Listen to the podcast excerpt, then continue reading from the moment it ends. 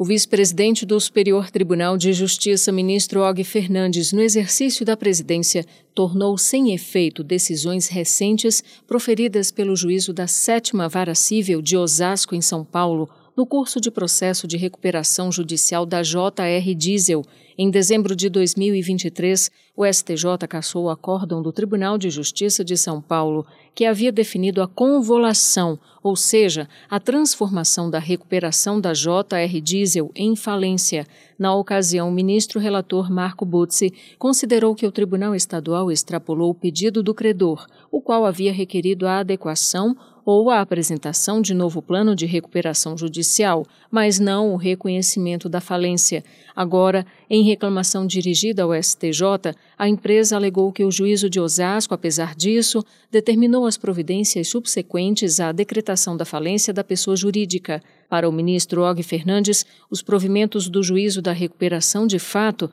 afrontaram a decisão anterior do STJ, uma vez que a cassação do acórdão do Tribunal Estadual impede a prática de qualquer ato sob a premissa de que tenha sido decretada a falência da sociedade empresária. Com esse entendimento, Og Fernandes deferiu liminar para tornar sem efeito as deliberações do juízo da recuperação que tenham como base o acórdão já anulado pelo STJ e determinou que o referido juízo se abstenha de praticar qualquer novo ato com fundamento lógico jurídico no acórdão cassado até eventual deliberação do relator do caso, ministro Marco Butzi. Do Superior Tribunal de Justiça, Fátima Uchoa.